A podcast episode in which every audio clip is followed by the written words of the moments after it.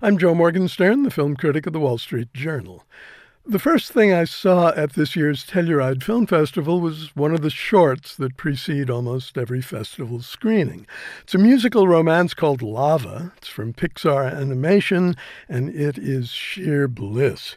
The story spans millions of years in seven minutes, and it starts with a lonely Hawaiian volcano crooning to ukulele accompaniment who yearns for someone to lava.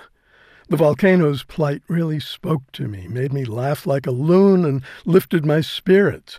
After an especially dispiriting movie summer cluttered with dumb clunkers, I'd been yearning for films to lava, and once again Telluride came through. Not just with films, though there were plenty of fine ones, but with new reasons to lava the movie medium.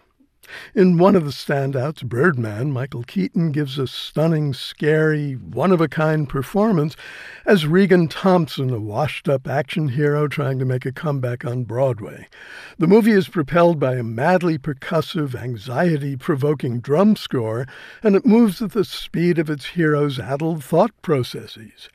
Riggan ricochets between fantasy and reality, and he copes as best he can with a stentorian inner voice that sometimes takes the form of an outer doppelganger.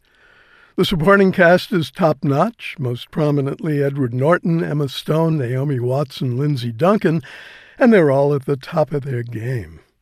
Another standout, Leviathan, is set against the primeval grandeur of Russia's northwestern coast. The film takes place in the Putin present, although the moral decay and political corruption it depicts are timeless. The antagonists are Kolya, a good hearted, hot headed auto mechanic, and Vadim, the mayor of the little town that's about to seize Kolya's home. The seizure is illegal, but that doesn't faze the vile Vadim. He sees Kolya and his prickly ilk as insects to crush. As visual art, Leviathan is majestic, with the majesty enhanced by a Philip Glass score.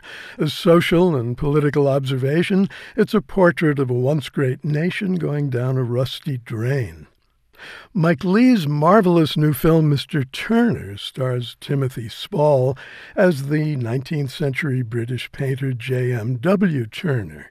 Spall gives another one of a kind performance, a scowling, scuttling, wheezing, grunting misanthrope who only heightens the mystery of great art's well springs. In Turner's time, climate change meant the progression of the four seasons. At Telluride, it was the central issue of a provocative and improbably entertaining documentary called Merchants of Doubt. The broader subject of Robert Kenner's film is a loose alliance of industry lobbyists, elected officials, and bogus experts that Kenner groups under the rubric of science deniers.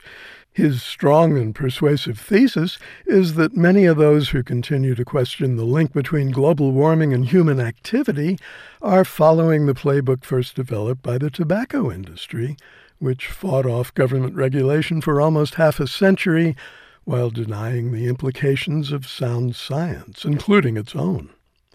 I'm Joe Morgenstern. I'll be back on KCRW next week with more reviews.